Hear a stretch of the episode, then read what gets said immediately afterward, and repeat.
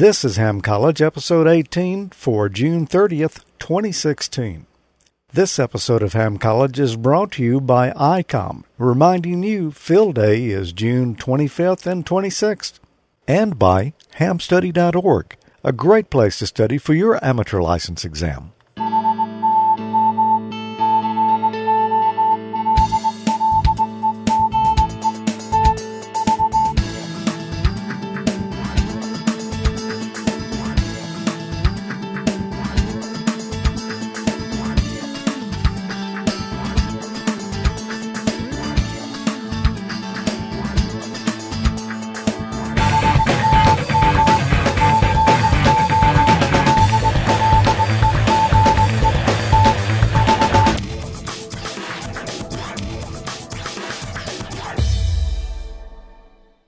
Hi, welcome to another episode of Ham College. I'm George. I'm Tommy. And this is a show where, currently we're helping you study for your technician exam. Absolutely. No Professor Thomas and Dean Martin this time, huh? Well, we could have done that. We had skipped at least 1 month. We skipped last month. It's okay. It's okay. Well, I guess the first thing that we want to do is tell you that whenever we're doing this show, we've got a chat room going live, amateurlogic.tv/chat. And as a matter of fact, this chat room's been going for a couple of hours, and so have I, while we were waiting on your plane. I'm close to 3 hours late, so. Yeah. But there's still people in the chat room there, so there is. Come join them. Yep. What did we talk about last month? We talked about some digital modes, voice over IP type stuff, EchoLink, things like that. We did. We don't have a picture of that. But you can take my word for it. It was there. That's what we talked about. Yeah. And what are we going to talk about this time? We had so much fun last time. Let's do some more modes. Not digital modes, just other modes. Why don't we look at a real radio this time? Well, sounds good. One kind of like this? Something kind of like this. Some people would say this is not a real radio because it's a software-defined radio. But it looks like a real radio to me. It's got knobs. Actually, we used... we had 3 of these for Field Day. Yeah. And they performed like real radios to me. Yeah, it performed very nicely. They did. Boy, what a nice rig for Field Day. Yeah, it's performed so nice, Ray may have a hard time getting some of them back. He could. We've got, another few thousand feet of that crime scene tape back there if he comes around. Yeah, he's been going to the gym, though. I may have to put a few extra wraps around him. This is an HF radio. When you get a technician's license, you're going to be getting privileges for VHF and UHF. You'll also get some limited HF privileges, but that's going to be for operating CW, not the voice modes. Except for 10 meters. You got just a very small slice. Mm-hmm. And if you go look back at the archive on the Ham College shows, we did cover all those privileges. Now, this radio here is an ICOM IC7300. It's a brand new model. Yeah. If you're getting your technician license, this is probably not your first radio because it doesn't have VHF and UHF on it. Technician, it wouldn't be a great idea for your first one. No, because you're going to want the VHF and UHF bands. But we can demonstrate some of we can demonstrate the modes on here that we're going to talk about tonight real easily on this radio. Yeah. Now, this one, has got a computer display on it. It's a software-defined radio, which means there's a computer in there that actually runs a receiver, or not runs it, is the receiver and the transmitter, actually. Those are just now becoming popular. So your HF radios, some of the older ones, will look totally different than this one here. Mm-hmm. But this is what we've got handy because we were using some for Field Day, and we've still got them here right now. And it's a real nice one to have handy. It is a nice one to have handy. So, Tommy, what do you want to tell us about first? Well, I thought we'd go through some of the modes. So tonight's topic is multi-modes, right? Mm-hmm. So I thought we'd we'd bring up some of the modes that we have available on this one. We've got single sideband, CW, RIT, which we talked about before a little bit. Actually, we've talked about all these some. AM, FM, and then we've got a data mode here for doing like PSK31, which we showed. I think it was last month or the month before. Yeah, I think it was. So that's a good many modes there. That's not all the modes that are out there, but this is typically what you'll find the most popular on a radio like this. Yeah. Yeah. So they've got a lot of different uses. There are different uses for each one. So CW, if you're a Morse code guy or gal. Now, CW, that stands for, what does that stand for? What does it stand for? Continuous wave. Continuous wave.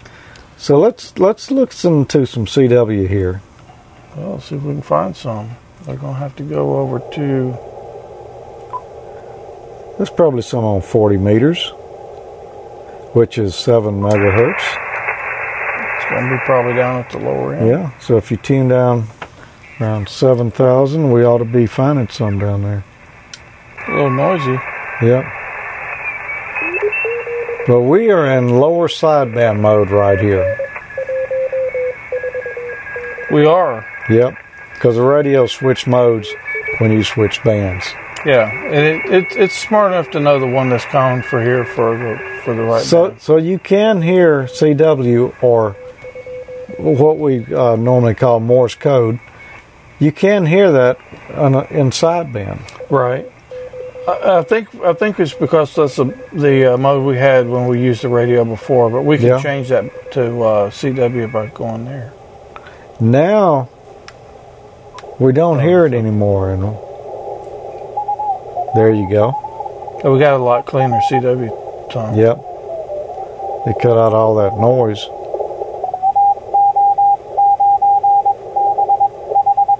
So, okay, that's pretty cool. So that's CW. I wonder if you could hear it on an AM. Yeah, you can hear it there too. You can hear it. You can hear it. CW is just going to give you a sharper. So let's talk about what we're hearing on CW. It's changing the way we're listening to the modulation, but it's also changing the bandwidth of the receiver. So the CW bandwidth is a lot more narrow than sideband, which is a lot more narrow than AM. And that means really two things, doesn't it? Well, it does. One of the things it means is you're not going to hear a lot of the adjacent noise and with your signal. So when we flipped over to AM, and you hear all that white noise in there with it, that's because we got a lot more spectrum outside of where the actual CW is. And what else? But what else it means is, since we're taking all our power and concentrating it into one little bitty narrow band, that signal is going to go further. Yep. Because the power is concentrated right there in a little narrow bandwidth. So that's the advantage CW's got. It's going to go farther. You don't have to learn it anymore. You don't have to learn Morse code to get your license for any class. Right. And I didn't for mine. I didn't either. But there are a lot of people that are using it and are still learning it today. Yeah, and I'll be honest with you, I actually have more desire to learn it now than I did before when they were like forced to. I just don't have really time right now to do that, but one thing I would like to learn it. I wish we could see on here, and it's going to be difficult to see, but if you looked right there really hard, if we could zoom in on that, you would... Well, we can touch it. Then look right here. You're seeing the dots and the dashes. It'll freeze it and makes it just a little bit bigger. Yeah.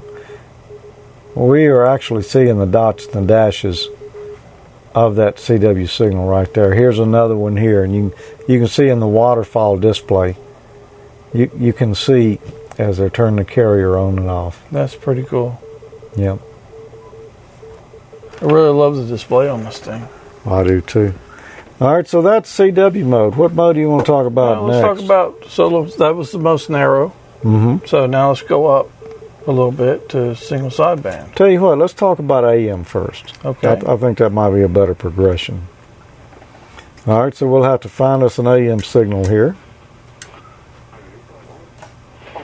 Just go where we were a while ago, 5085.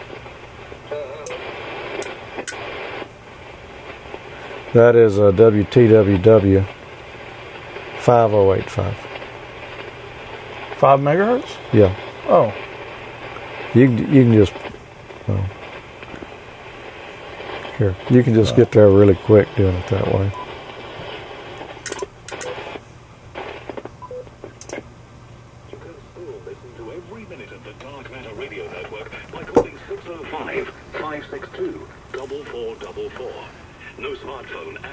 Let's spread it out a little more on the display here.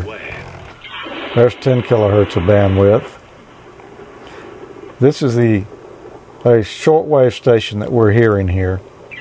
Mm-hmm. We can see 10 kilohertz reaches from, well, here's the center frequency. This is minus 10. This is plus 10. So that signal is going out to almost 8 kilohertz wide. Oh, wow. If we expand it a little more, now we can, you know, now we're looking at 50 kilohertz worth of bandwidth here. That gives us a better idea where that signal's sitting. If you'll notice right there in the very center of it, there's that... Thank you. Oh, yeah. Yeah, we're not big on Dancing Queen now. No.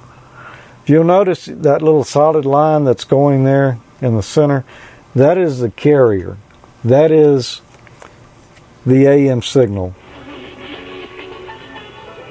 If ABBA would stop singing, we would not see this stuff on either side. All we would see is that little line there. Okay. What we're seeing, the carrier and the stuff on the sides here, is the two side bands for an AM signal. This is the lower side band. This is the upper side band. So AM is using that much space.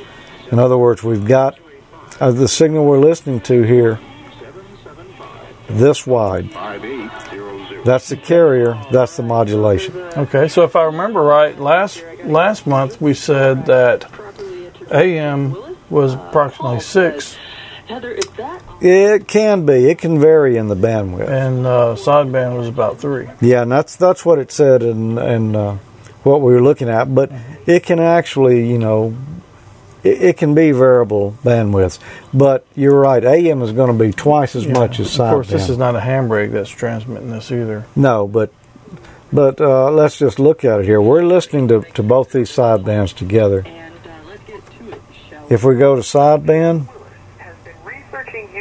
Now we're here in the lower sideband. We're actually only listening to this half of the signal. Mm-hmm. The upper sideband half up here, we're not hearing. Let's get a better look at that. Find us a signal in the somewhere in the 40 meter or 80 meter band there. So there you go, right there. That's a good example of a sideband signal. Yeah. You can see our radio is tuned to this frequency, but there's no modulation on the upper sideband here. It's all on the lower. You can clearly see it almost on the left. Mm-hmm. That's pretty interesting. Yeah, you don't have this kind of display on a regular radio. I mean, it's, you know, this is called a pan adapter or a spectrum scope. The at the top here, the bottom part is called a histogram or a waterfall. Right. Yeah, but yeah. Most you won't have it on the 2 meter. No, you won't. 70 centimeter rig, but it is good to demonstrate the point. Yeah, it helps to demonstrate the point we're talking about. So, with the sideband signal, either lower or upper sideband, we're only listening to where either below or above where we're tuned. Okay. All right. So, well, there's. All right. Let's put it on upper sideband.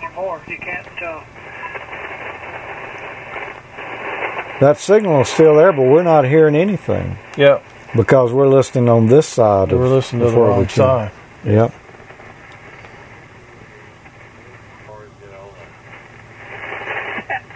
Pretty neat stuff. Now he's back. Pretty neat stuff. Yeah. So let's. So what are the benefits of one or the other? We talked about the benefit of CW.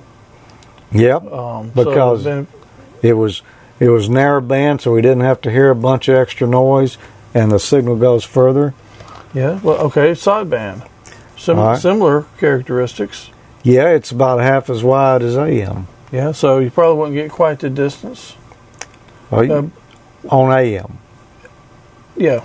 Actually on AM, yeah, you wouldn't get quite the distance on AM as you would on sideband. Right. Mm-hmm. But also the power limits are different on AM because, well, actually most of the rigs are. I guess that's not a legal requirement, though. But most of the rigs are like 25 watts. Well, there's AM and then 100 watts for sideband. There's a good reason for that, and probably a little more technical than we should get into, but I think I will anyway. I figured you would. Yeah, you open that door up. Yeah, that's. But on the sideband there, so we're only, you know, if we're doing sideband, we're only like using half of the bandwidth. If we were on AM, this would be, you know, extending above and below the frequency we're on. We're only using lower sideband here, so our signal is all concentrated in that narrower bandwidth. Mm-hmm. So it's only half as wide. The signal's going to take up less bandwidth, so we can get more conversations going on a band. But one other thing it's going to mean. Well, it's going to go farther, like we said earlier. It's like putting your finger over the end of the water hose. Yep. It's going to squirt that water out there. Squirt it out farther. Yep. That's a good analogy. That's the best one I could think of. That was pretty quick, too. Short notice like that. Yeah. So there was something else I was going to say about that, and it totally evades me now. The whole water hose thing just washed it away. That just kind of washed it away. So there's one other thing here. There's no carrier. You know, on AM, while when there's no modulation, you still got that little line there in the middle, that carrier frequency going. Here, that's suppressed. You don't have it. All you've got is that lower half or the upper half. Right. And if you had a watt meter hooked up, then if you're on sideband and you key the mic up, you're not going to see any output power unless you have some audio. Right. Some modulation. If we go to, let's just look at that, dude. We don't have a mic plugged on, but we can push this button and transmit. Yeah. There's nothing at all there because we have no modulation, so we have no carrier or sidebands. Right. If we did have a mic there, we would have a sideband then, but we still wouldn't have a carrier because there's no carrier on single sideband. So for the technician operator, what does this mean for them? It means that it's fun to play with the other modes. You're probably going to be on FM mostly. You're mostly going to be on FM because most of those radios are going to be FM. But if you got a few buddies that's a couple hundred miles away, then with single sideband rigs, they both have single sideband rigs. That there's a real good chance you could talk to them. A much better chance. Fairly frequently. Yeah, you're going to talk farther on single sideband, but it's not as popular. So Yeah. Another thing is on VHF and UHF, and this has nothing to do with the questions today, but if you're running FM, typically your antennas are going to be vertically polarized. They're going to be up and down. The people who are on sideband are running horizontal polarized antennas. Yeah, pretty typically. And so, those two don't coexist. Well, one doesn't hear the other very well. Right. So, the reason they're running horizontal for sideband, I don't know. I mean, I'm sure there's a reason. I don't know why they're doing it either, but it's just something to keep in mind that if you've got a rig that does VHF and it does FM and single sideband, that same antenna is not going to work good both ways. You're going to need one of each polarity there to get the most out of it. One of my first HF rig was pretty much all modes, all bands, and I was so excited about that sideband stuff, and I never talked to a soul on it. It's just not very popular. Of course, I didn't have the right antenna to hear them either. So, but I'm sure there are a lot of people on it. I hear people talking like from Jackson to Memphis. Well, then that's a couple hundred miles or so. And these people who are doing contesting on VHF and UHF, they're all running sideband. They're not. Or some other mode. They're not running FM for those contests. Yeah, and my 7100 I got at the house will do that 2 meters sideband or 70 centimeters or whatever. So. But, any other modes here that you wanted to talk about tonight? Well, I think that's the most popular ones. We got FM. Yeah, and I don't know that we've got an FM signal we can pick up, unfortunately. Yeah, and you probably don't want to use FM on HF either. I don't. You can. Many, I know you can, but I've never really heard anybody do it. We've played with it some. Really? And, yeah. I mean, it's on an HF rig here, so yeah, somebody's using it. Normally, you probably use it up on 6 meters. That's what I'm saying. I'm assuming that's primarily used on 6 meters. What you would see on FM here, if you were looking at a signal, you would see the carrier right there, and you might see a little bit of sideband on either side, but you won't see that modulation dancing up and down like that. Mm-hmm. What you would see, if you zoomed in real close, you'd see that carrier shift in frequency a little bit back and forth. It's frequency modulated. Mm-hmm. So that's how you're getting the information across. Your varying the frequency rather than the amplitude of the signal. And what's the bandwidth for that?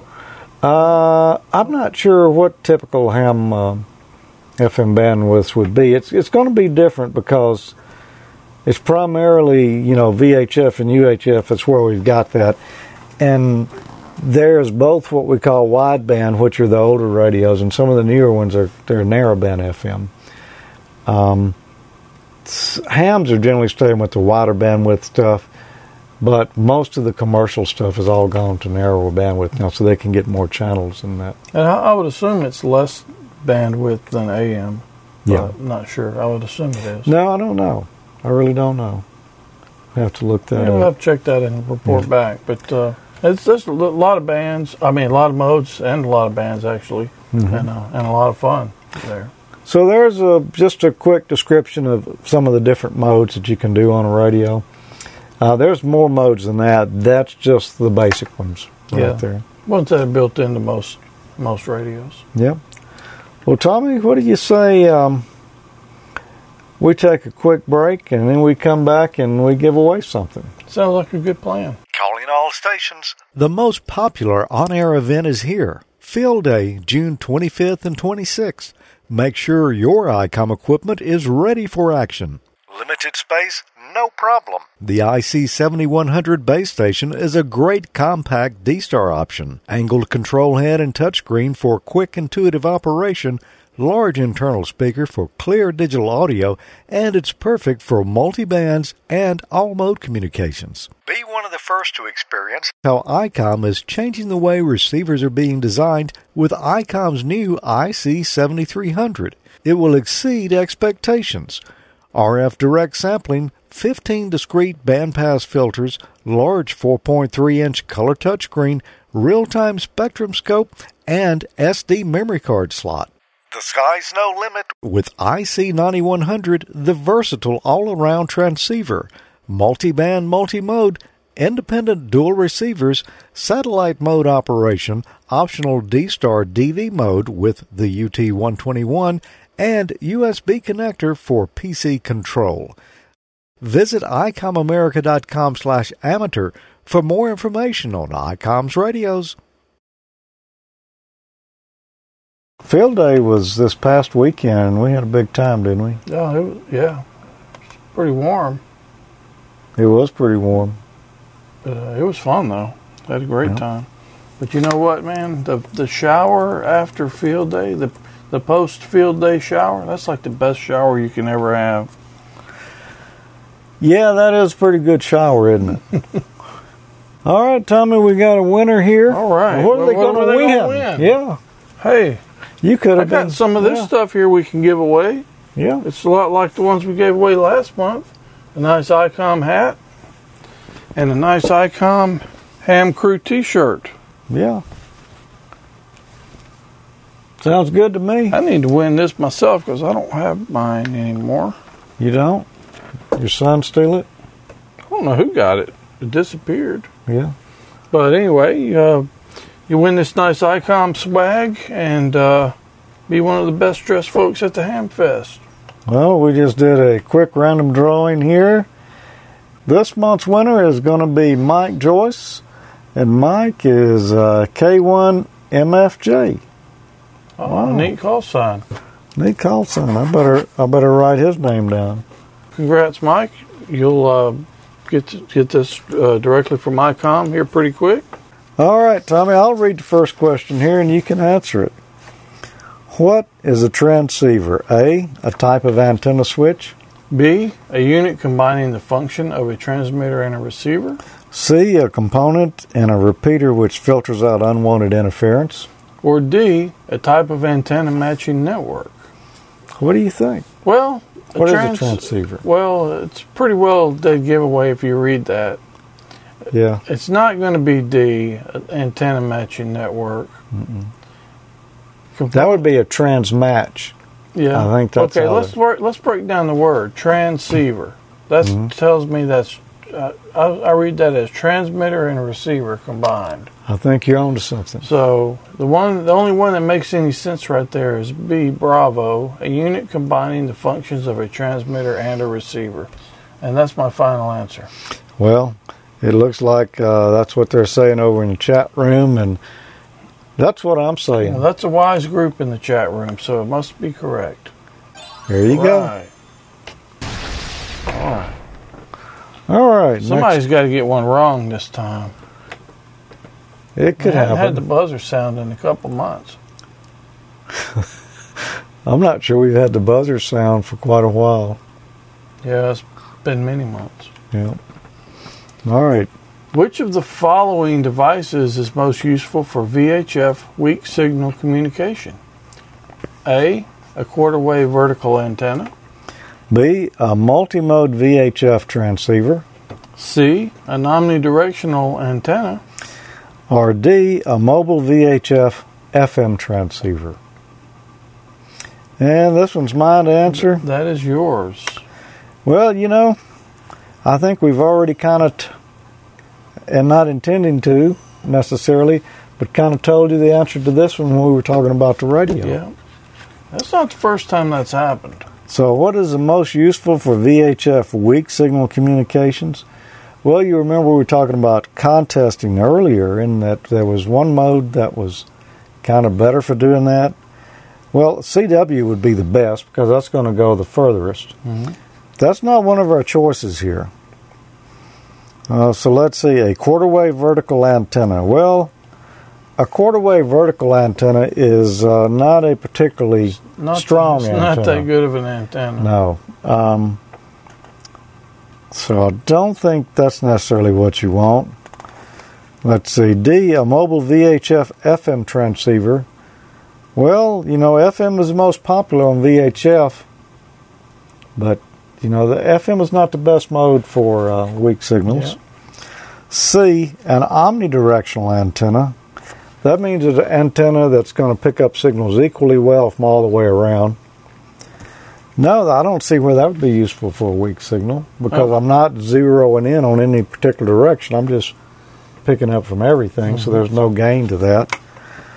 So really, the choice is a multimode VHF transceiver.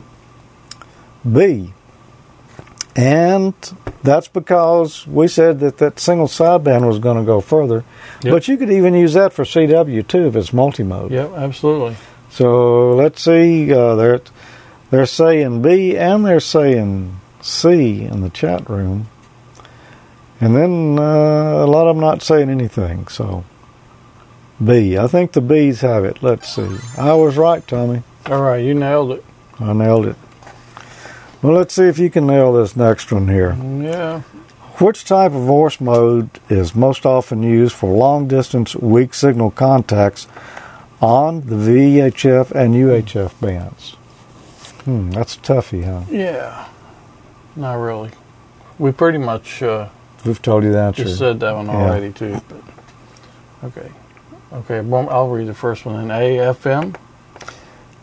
B, DRM? C, SSB, or single sideband? Or D, PM.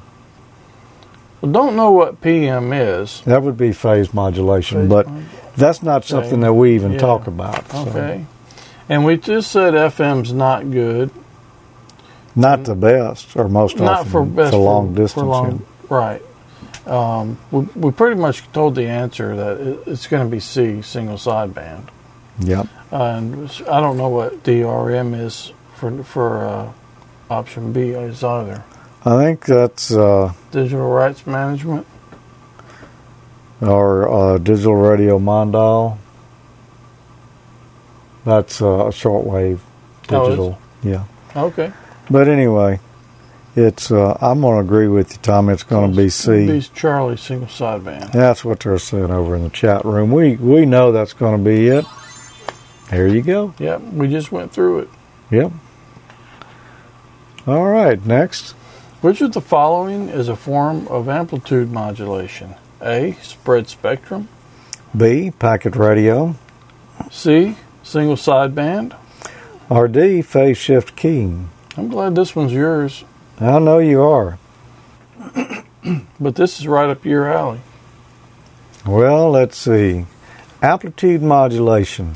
That means we're modulating the carrier. We're going this way and not this way.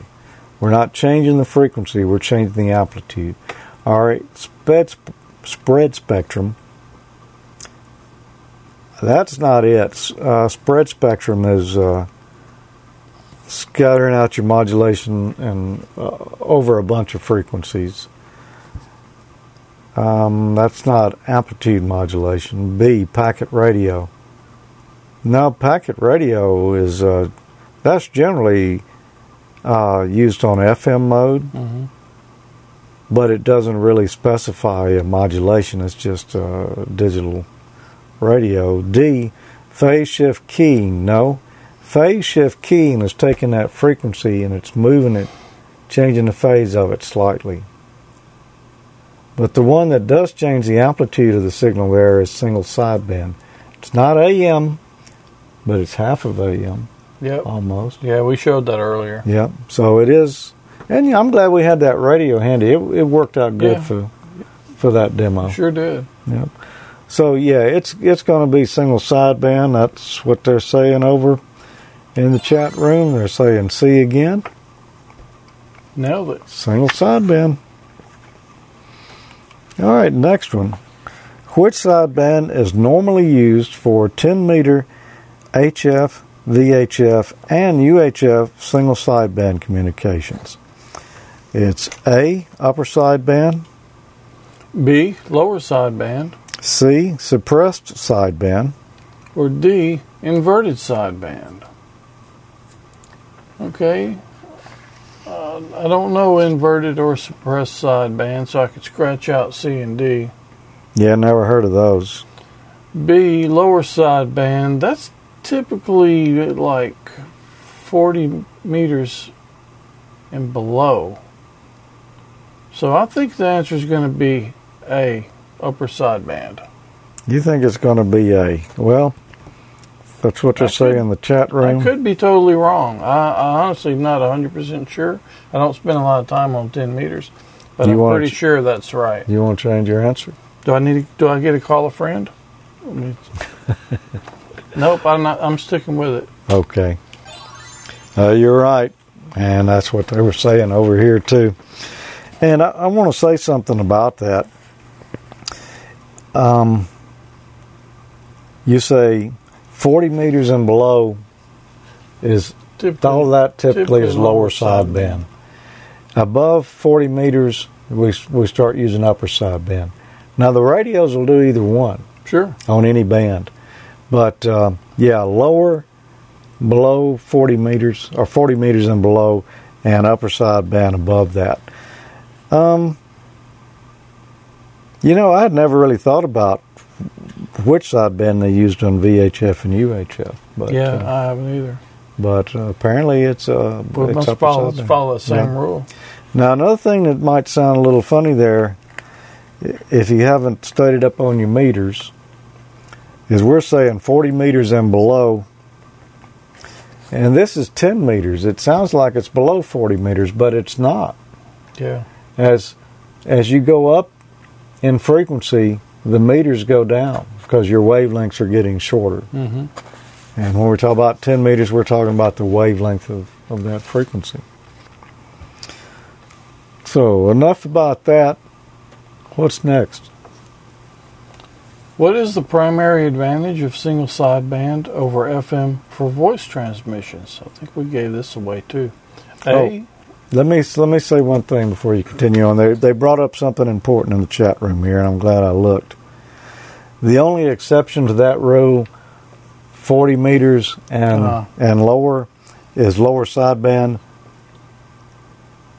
60 meters is upper sideband. Yeah. You know, we've got just a few 60-meter frequencies. Yeah. Now, that's not something that would come up here because technicians aren't, they don't have 60-meter privileges. Mm-hmm. So, but that is a good point. Yeah, upper sideband for those few channelized frequencies we have on 60 meters. I told you, that's a pretty wise group in the chat room there. Yeah. So what were we talking about? Well, I was asking you what's the primary advantage of single sideband over FM for voice transmissions? Is it A, SSB signals are easier to tune?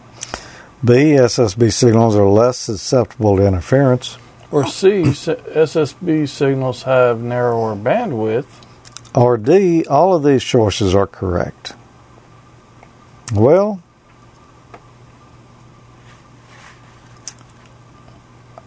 I think when we're talking about single sideband, that's actually harder to tune because if you're off frequency, I don't know if we've got this radio tuned on anything right now.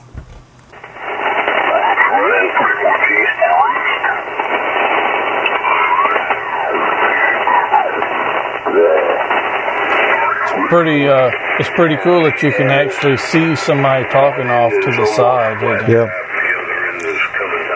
Well, I'm going to say, that's a little harder to tune. Yep. So I don't think the answer is not an advantage because it's easier to tune. So I don't think that's true. It certainly was hard to tune. Mm-hmm. A lot harder than a AM or FM signal would be.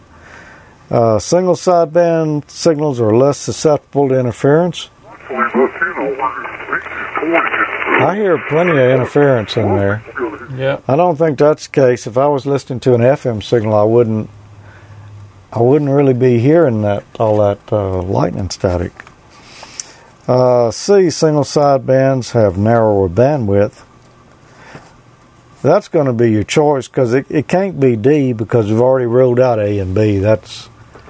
Those are way out. So it's got to be C, and that's what we got over there in the chat room. Although we did have some D's there, and we did touch base on that though. D's really? Yeah, yep. We did. We must have thrown them off somehow. What's the primary advantage of single sideband over FM? The easier to tune thing kind of throws the D out to me. Well, it does to me, too. So does the less susceptible to interference. Mm-hmm. Although you would think possibly because single sideband would go further. Mm-hmm. But no, in reality, it's a narrower bandwidth. That is the correct answer for this one. And there we go. What is the approximate bandwidth of a single sideband voice signal? A, 1 kilohertz. B, 3 kilohertz. C, 6 kilohertz. Or D, 15 kilohertz. What do you think? Well, approximate bandwidth of a single sideband voice signal is going to be Bravo 3 kilohertz. You think that's it? Yeah, because we talked about that last month. We did talk about that last month. And I'm giving them a chance to catch up in the chat room. They're saying, they're going with B, Tommy. Yeah, I can't reason that out. It's just something you just got to know that one. Yeah. I don't know how to reason that one out other than just commit it to memory. Pretty much. I mean, 1 kilohertz, well, if you think about audio frequencies, 1 kilohertz is a real tiny little sliver of audio. That would be kind of hard to hear. 3 kilohertz is almost as much bandwidth as you'd have on a standard old analog telephone. About 1 kilohertz is about what CW is, isn't it? No, it's a lot narrower than that. Is it? Yeah. 3 kilohertz is a little less bandwidth than a standard, you know, old dial-up telephone would have. You could hear that okay. 6 kilohertz is twice as wide. I think if you checked your radios, you would find that most modern radios would not tune 6 kilohertz wide for a single sideband signal. And D, 15 kilohertz, that's way too wide. You know, with sideband, we're trying to conserve the amount of bandwidth we're using a little bit. So 3 kilohertz... You were right about that, Tommy. But that's the best reasoning I can give you for it. Is, but yeah, it's 3. If it was AM, more likely 6. But one other thing I'll say is your radio does not necessarily lock on to one of these bandwidths. A lot of radios, you can vary that bandwidth. 3 is just kind of commonly accepted standard. Interesting stuff. Yep. Okay. Which of the following describes combining speech with an RF carrier signal? A, impedance matching. B, oscillation. C, modulation. Or D, low-pass filtering. And this is mine. Which of the following describes combining speech with an RF carrier? Mm-hmm. We just showed that. Yep. So I know it's not going to be low-pass filtering because that's not combining anything. That's filtering out something. Impedance matching. I don't think that has anything to do with matching impedances. No. Oscillation. Well, a carrier is what's produced by an oscillator. But when we put speech on that carrier, we've made modulation. We're modulating that carrier. So I'm going to say C. That's your final answer? That's my final answer. You think I'm right or wrong? I think you're on the money. I'm on the money. Yep. And, everybody over here on the old chat room was on the money on that one, too. Everybody nailed that one. Yep. Are you new to the ham world, or an existing amateur operator who wants to take your license to the next level? Study for your radio license exam at hamstudy.org. Hamstudy.org is a free online learning tool powered by ICOM. It was created by Richard Bateman, KD7BBC, Michael Stuffelbein, KV9G, and Rich Porter, KK6GKE, and it uses a modern web design to enhance the experience of studying for your technician, general, and amateur extra exams. Since 2013, hamstudy.org has helped new and existing hams to familiarize themselves with the question pools, use stats-based flashcards to focus on material they need to learn, and take practice exams to gauge progress. Visit hamstudy.org on your desktop computer or mobile device. Register for a free account at hamstudy.org to access personalized study history and other site features. Prepare for an exam in an intuitive and comprehensive manner.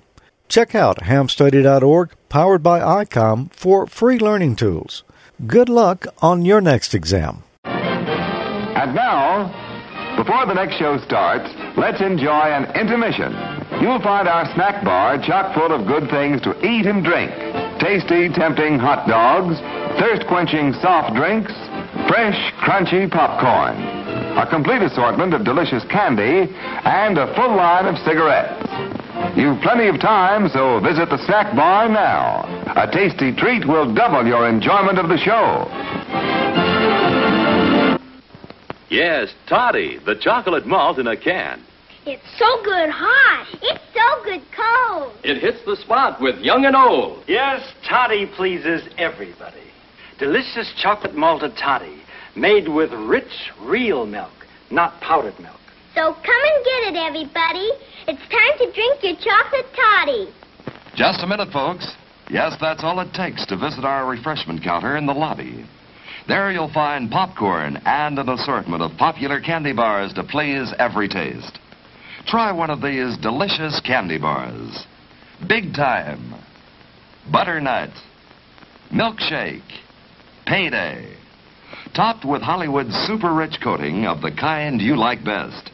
They taste wonderful, they're delicious, they're nutritious. Get one at our confection counter in the lobby now.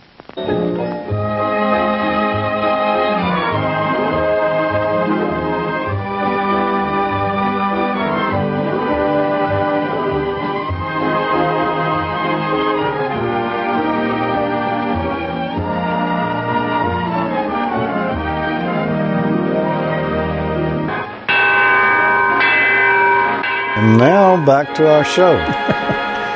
Did you go to the snack bar and get you some tasty cigarettes?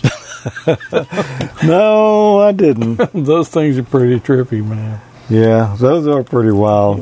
I'm going to have to go get me one of those hot chocolate toddies. Yeah, I never knew that's what a hottie toddy was. Me neither.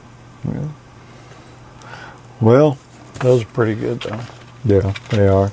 I try to pick out some different ones every time. Yeah. And I know there's some repeats in there, but we still got a lot of them left that we hadn't played yet. Well, back on into our questions here. I don't even know whose turn this is. I think it's, I'm going to ask you this one. Which of the following controls could be used if the voice pitch of a single sideband signal seems too high or low? A, the AGC or limiter. B, the bandwidth selection. C, the tone squelch. Or D, the receiver, RIT, or clarifier. So what do you think? Yeah, the AGC or limiter, that's the automatic gain control. That's not going to have anything to do with the pitch of the voice. No. The bandwidth selection, I don't think that's going to have much to do with the pitch of the voice either. That won't change the pitch. The tone squelch, that's not anything to do with the pitch of the voice. That's going to squelch the audio with a subaudible tone until it detects one, rather. So it's got to be D, the receiver, RIT, or clarifier. Well, I think you're right, and I think this one may take a little bit of explaining. So why don't you do that? What does RIT stand for, R-I-T? Receive Incremental Tuning. Okay. All right. James said over here in the chat room there, or you could use the big knob, and yeah, that would be the first thing I would grab for, but that's not one of the choices they gave us. Yeah, it should be there. What's actually, well, let's just see if you're right, and you are. We knew that you'd be right on that. What's actually happening when you change the RIT, and some brand of radios call it the clarifier. Mm-hmm. What they're actually doing is just shifting the frequency of the receiver a little bit. You could do the same thing by turning that big VFO knob on your radio. Mm-hmm. But when you turn it, you're changing the receive and the transmit frequency. Right. So that means if you are, say you're listening to a net, and everybody on there sounds right, but this one guy is really high-pitched. If you tune your VFO knob to where you're hearing him correctly, then when you transmit, you're going to be off frequency to everybody else. Right. If you change the RIT or the clarifier, you're only changing the frequency of your receiver and not your transmitter. Mm-hmm. So that's the answer for that. And a little, maybe a little complicated if you just didn't know that, you hadn't worked with a radio that had that. Yeah.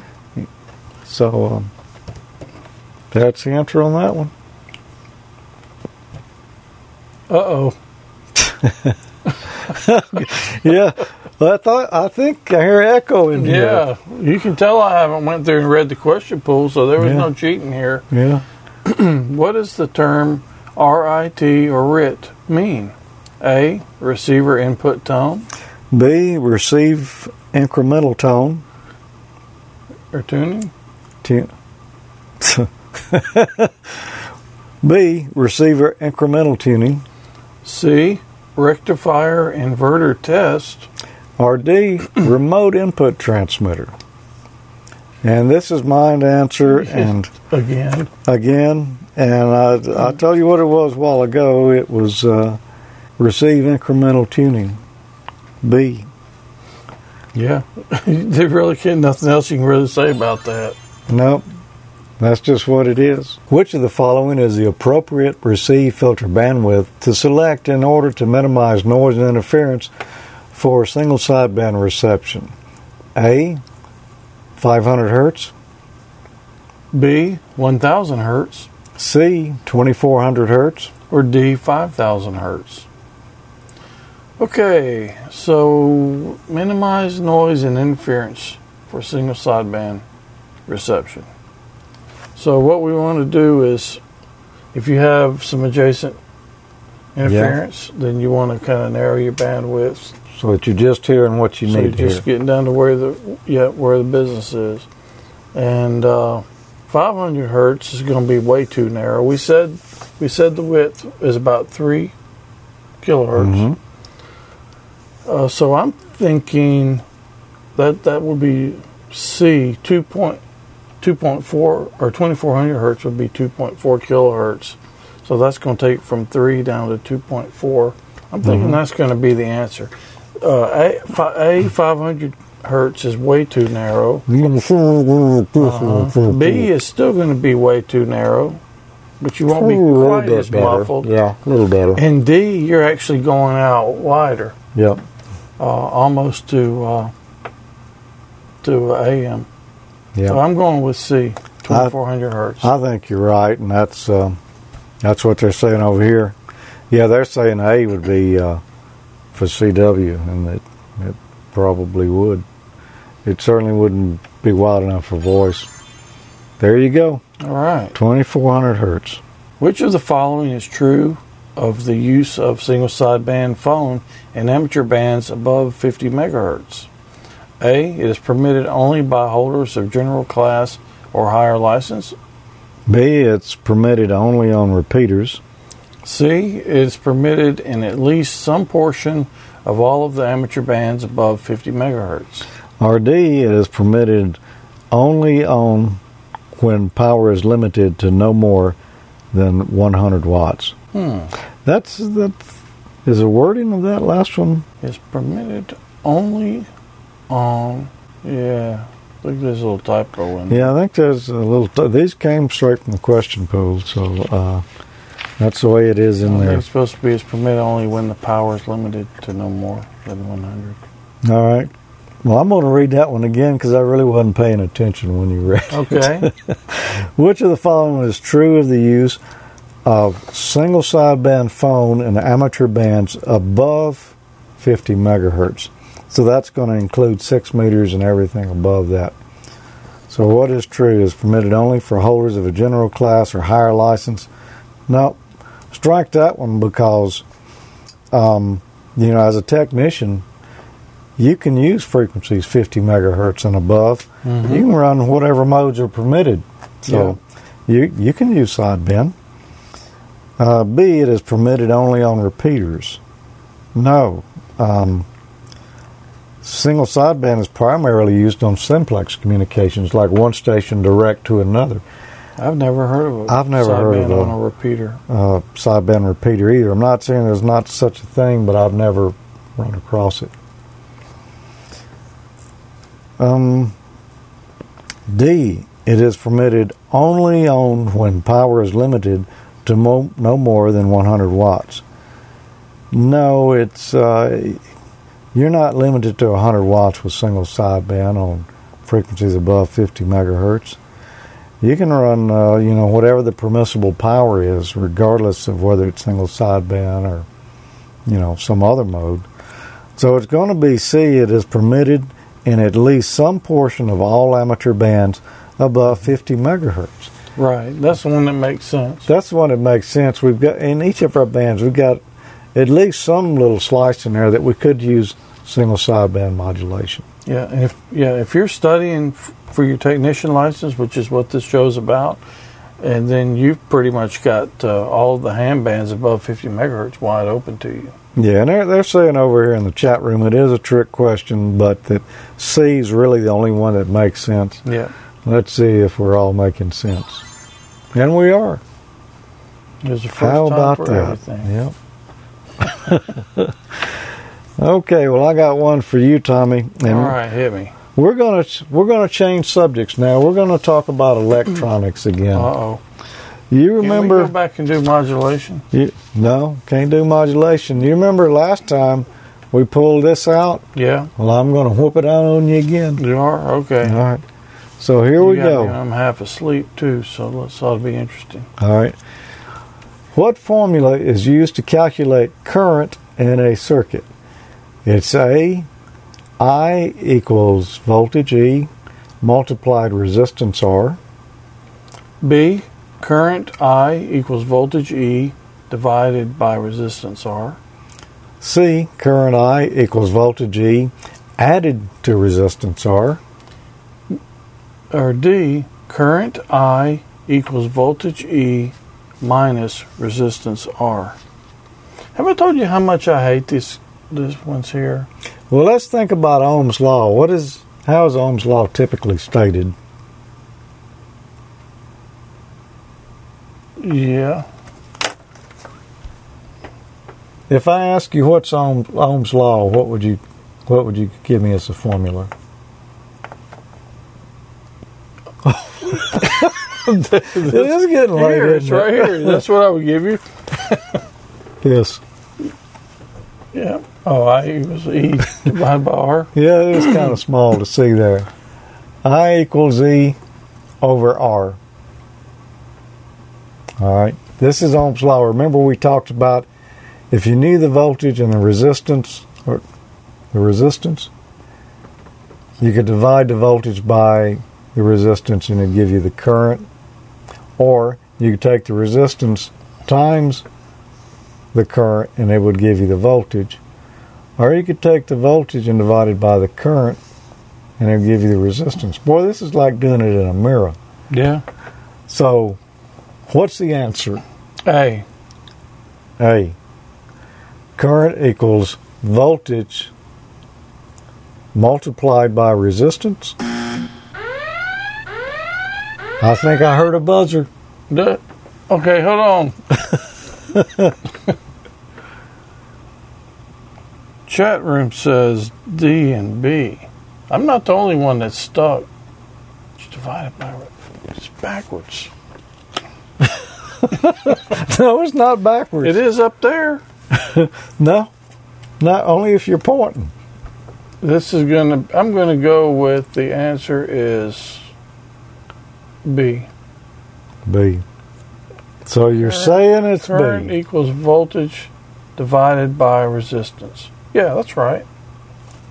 Current equals voltage divided by the resistance. I'll go with that. Yeah, that's right. There you go. I know that. I'm just in a coma. Well, I've been wanting to use that buzzer for a long time. Yeah, you can go ahead and use it. That's fine. Yeah, I did. I already used it. What is the current flowing through a 100 ohm resistor connected across 200 volts? A, 20,000 amperes. Boy, that seems like a bit much. B, 0.5 amperes. C, 2 amperes. Or D, 100 amperes. Well, we're going to use the old formula here. What is the current?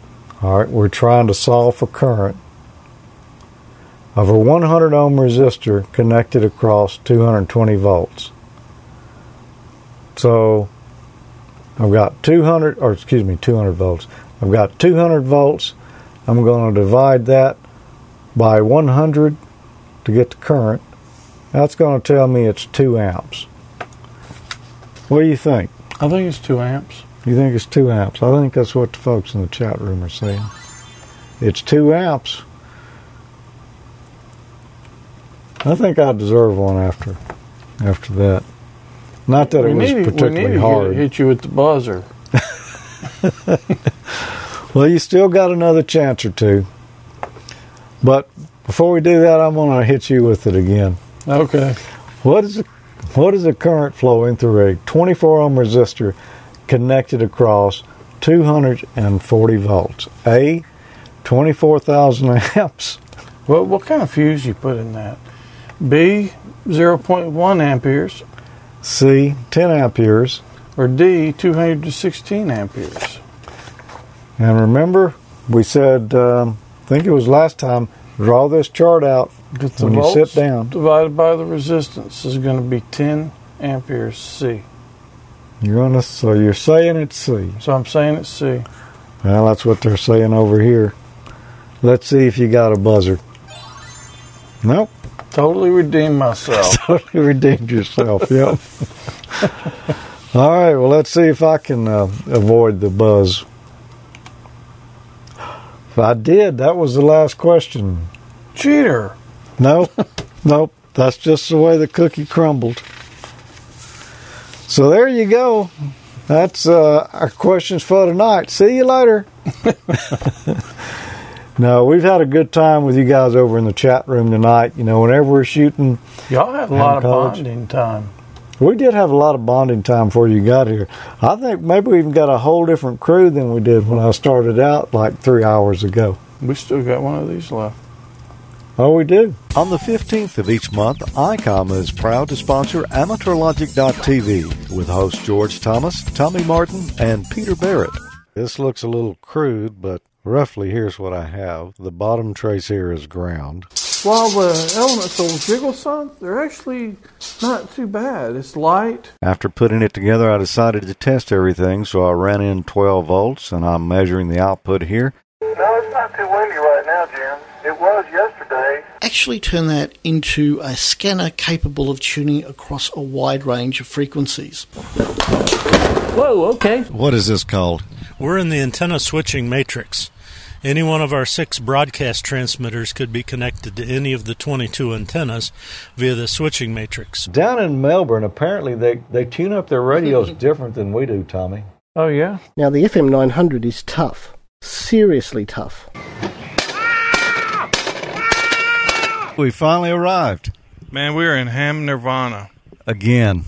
Boy, what a great time. And as happened last year, we still haven't got all the way through the flea market yet. No, we've hit about a fourth of it, but we're going to have to strike a trot. Well, the moment of truth has arrived. I've attached a B and C connector to the antenna terminals here. I've got plus 12 volt and ground power coming in here.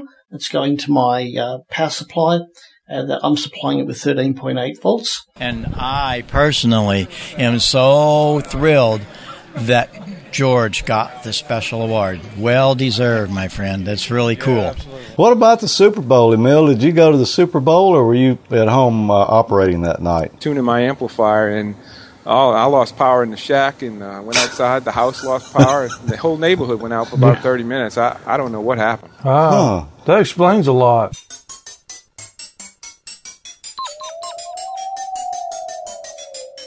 All right, Tommy, sing the theme song here. Welcome back to the Late Late Show with George and Tommy. And we've got a spooky show for you tonight.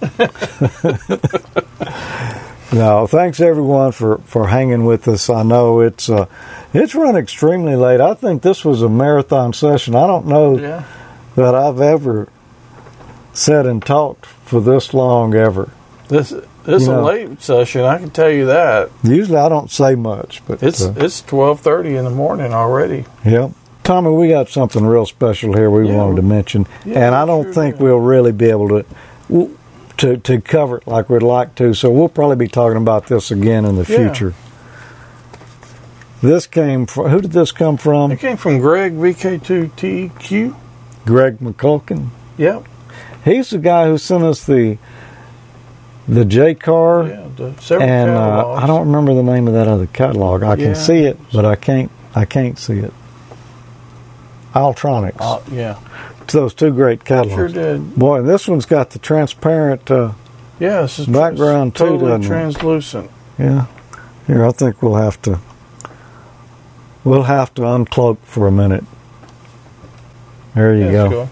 Cool. This is your entry into amateur radio. What this is. It is the Australian Foundation Class License Guide. They do it totally different there than we do it in the U.S. Yeah, I guess that's their version of the technician. It is. It's their entry-level license. But it's a little different than a technician. They get some slightly different privileges. Mm-hmm. And I kind of like what they're doing on some of this. We're going to have to talk about this more in the future. But their study guide here is, it's nothing like our questions and answers. It's not like that at all. I mean, you know, they actually go into some kind of details in here. They've got explanations in here, drawings. Battery safety, radiation safety. Yeah, a lot of good stuff. Tell you how to run a radio. It's not like our question and answer study guides whatsoever. It's more like almost like a textbook. Almost like a textbook. Some antenna projects in there. Some really good stuff. Now, I'll be honest, I have not looked at this like I want to yet. I just haven't had time to sit down with it. But I'm thinking I might could learn something out of this. Yeah, it's pretty neat. I'm looking forward to looking at it too. Tells you how to make a contact. You know, we're going to have to get Peter on this show sometime. I don't want to confuse, the amateurs or people studying here in the U.S., but it would be good to see, get a little different perspective on it, on how it's done in other countries. Yeah, but I appreciate you sending that stuff, Greg. It's pretty nice. It's very interesting. It's very interesting, and we'll visit this at some point in the future, talk a little more about it. I imagine there's some material in here that would even be beneficial for our audience. So. Probably so. Yeah. Well, thanks for being here tonight, everyone. We appreciate you hanging with us. And, Tommy, why don't we get together and do this again next month? All right, let's do it.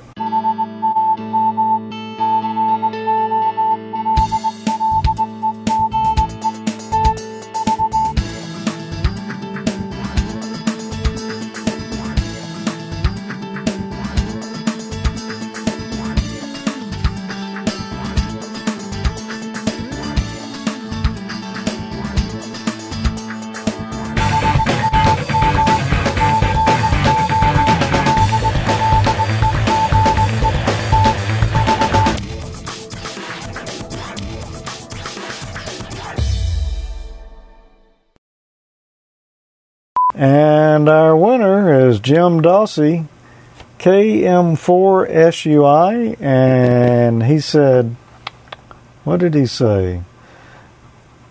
Thanks, George.